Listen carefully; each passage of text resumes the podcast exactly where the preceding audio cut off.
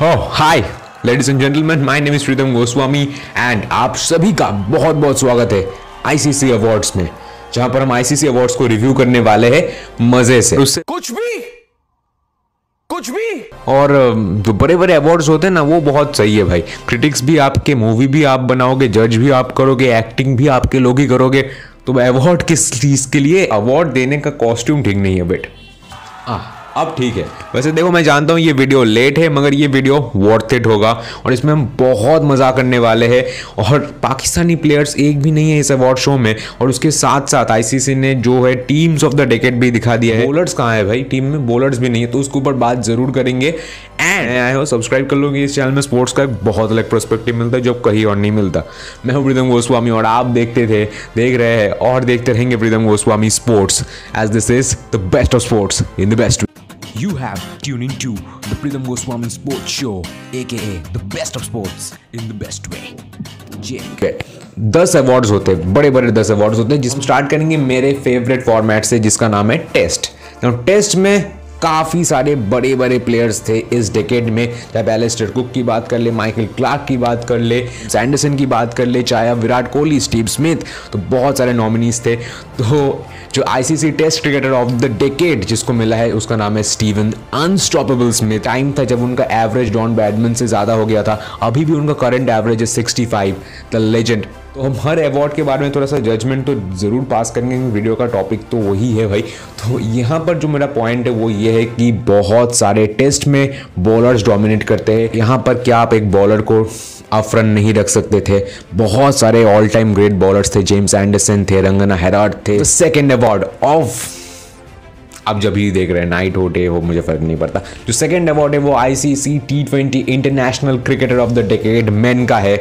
और उसका जो विनर है देखो भाई टी ट्वेंटी में अगर बोलो ना तो बॉलर्स का फॉर्मेट बनता जा रहा है टी ट्वेंटी स्पेशली जो थोड़ा सा बॉल को घुमा सकते हैं बॉल घुमाते हैं मैच को घुमाते हैं। अभी बैटिंग बॉलिंग से भी अच्छा परफॉर्मेंस कर रहे हैं। Definitely claps for Rashid Khan and Rashid Khan कब से 22 ईयर्स के हैं, वो मुझे पता नहीं। और ये पहला अवार्ड शो है जहाँ पर हम नॉमिनीज को बाद में दिखाते हैं। पहले हम अवार्ड दिखाते हैं। तो नॉमिनीज कौन थे? Of course Rashid Khan definitely थे। उसके बाद विराट कोहली थे, रोहित शर्मा थे क्रिस गेल थे लासिक मलिंगा थे इमरान ताहिर थे और एरन फिंच थे। तो ये थे सात नॉमिनीज और मुझे लगता था कि राशिद खान ने 10 साल नहीं खेले हैं। तो ये क्या ये पॉइंट ऑफ़ डिस्कशन रह सकता है कि राशिद खान को हम वे टू अर्ली जज कर रहे हैं कि चार पाँच साल राशिद खान के हुए थे, पर Lasith Malinga has been playing this game for his entirety मुझे लगता था डेफिनेटली इस अवार्ड को राशिद खान भी ले सकते हैं और उसके साथ साथ एक जो टॉप कंटेंडर डेफिनेटली उस कार्ड में थे डैट लासिक मलिंगा बहुत ब्रिलियंट बॉलर थे। लास्ट में जाकर थोड़ा सा फेडेड आउट ज़रूर हुए थे बट डेफिनेटली अगर लासिक मलिंगा को भी अवार्ड दिया जाता तो कोई सरप्राइज़ नहीं होता। ICC T twenty international cricketer of the decade women और ये एलिस पेरी ने जीता है। और एक्चुअली मैं बता देता हूँ एलिस पेरी ने टी ट्वेंटी क्रिकेटर भी जीता है टेस्ट क्रिकेटर भी जीता है ओडीआई क्रिकेटर भी जीता है। और ICC player of the decade भी एलिस पेरी नहीं जीता है। भाई अवार्ड शो है, क्या उनका घर है? Moving on to ICC ODI cricketer of the decade men award show भी ना होता तो भी चलता भाई। वो तो विनर हमारे दिल में ऑलरेडी है। I am talking about Virat Kohli, Virat run machine Kohli, जिसके पास 75 इंटरनेशनल सेंचुरीज है और उन्होंने 9 साल क्रिकेट खेला है। And this award is very justified and मुझे कोई पॉइंट ऑफ़ डिबेट इस अवार्ड में नहीं है, क्योंकि विराट कोहली ने 2011 से स्टार्ट किया था ओडीआई क्रिकेट और आज तक वो खेल रहे हैं डोमिनेट कर रहे हैं। अभी भी उनका फ़ेज़ है। इसके बाद वाले डिकेट में भी खेलेंगे क्या? वो देखने वाली बात ज़रूर होगी। कप्तानी की है एक वर्ल्ड कप में। तो उनका जो इम्पैक्ट है गेम में, अगर विराट कोहली को क्रिकेट से आप दूर ले जाओगे तो क्रिकेट बहुत अधूरा हो जाएगा। पर जो नॉमिनीज थे, Virat Kohli, Mitchell Starc, Lasith Malinga A B de Villiers Mahendra Singh Dhoni and Kumar Sangakkara सबसे स्पेशल अवार्ड है जहाँ पर, यहाँ पर आप बहुत सारे न्यूजीलैंड के प्लेयर्स को देखेंगे, क्योंकि इसीलिए न्यूजीलैंड के प्लेयर्स इतने पॉपुलर है, इतने फ़ेमस है, इतने सबके करीब है दिल के।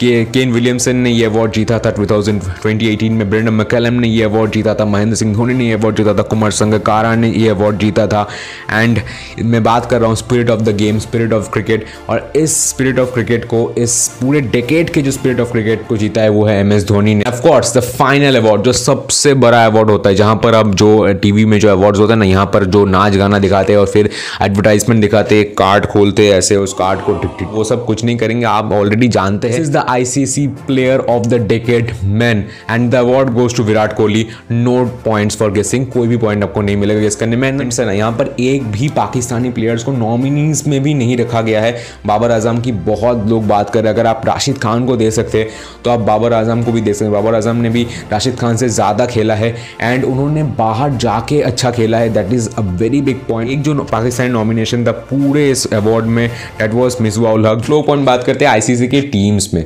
तो हम एज ए इंडियन बहुत खुश हैं क्योंकि इंडियन प्लेयर्स ने, चार इंडियन प्लेयर्स ने टी ट्वेंटी साइड में जगह बनाई, जसप्रीत बुमराह, विराट कोहली, रोहित शर्मा एंड रविचंद्रन अश्विन ने बनाया टेस्ट साइड में विराट कोहली तो हर एक टीम में थे और जो टी ट्वेंटी टीम में थे टी ट्वेंटी टीम में थे, राशिद खान थे, वहाँ पर क्रिस गेल थे बट कुछ कुछ प्लेयर्स की जगह नहीं बनी क्योंकि बहुत सारे प्लेयर्स होते, बहुत सारे महान प्लेयर्स होते, सभी की जगह तो डेफिनेटली नहीं बनेगी।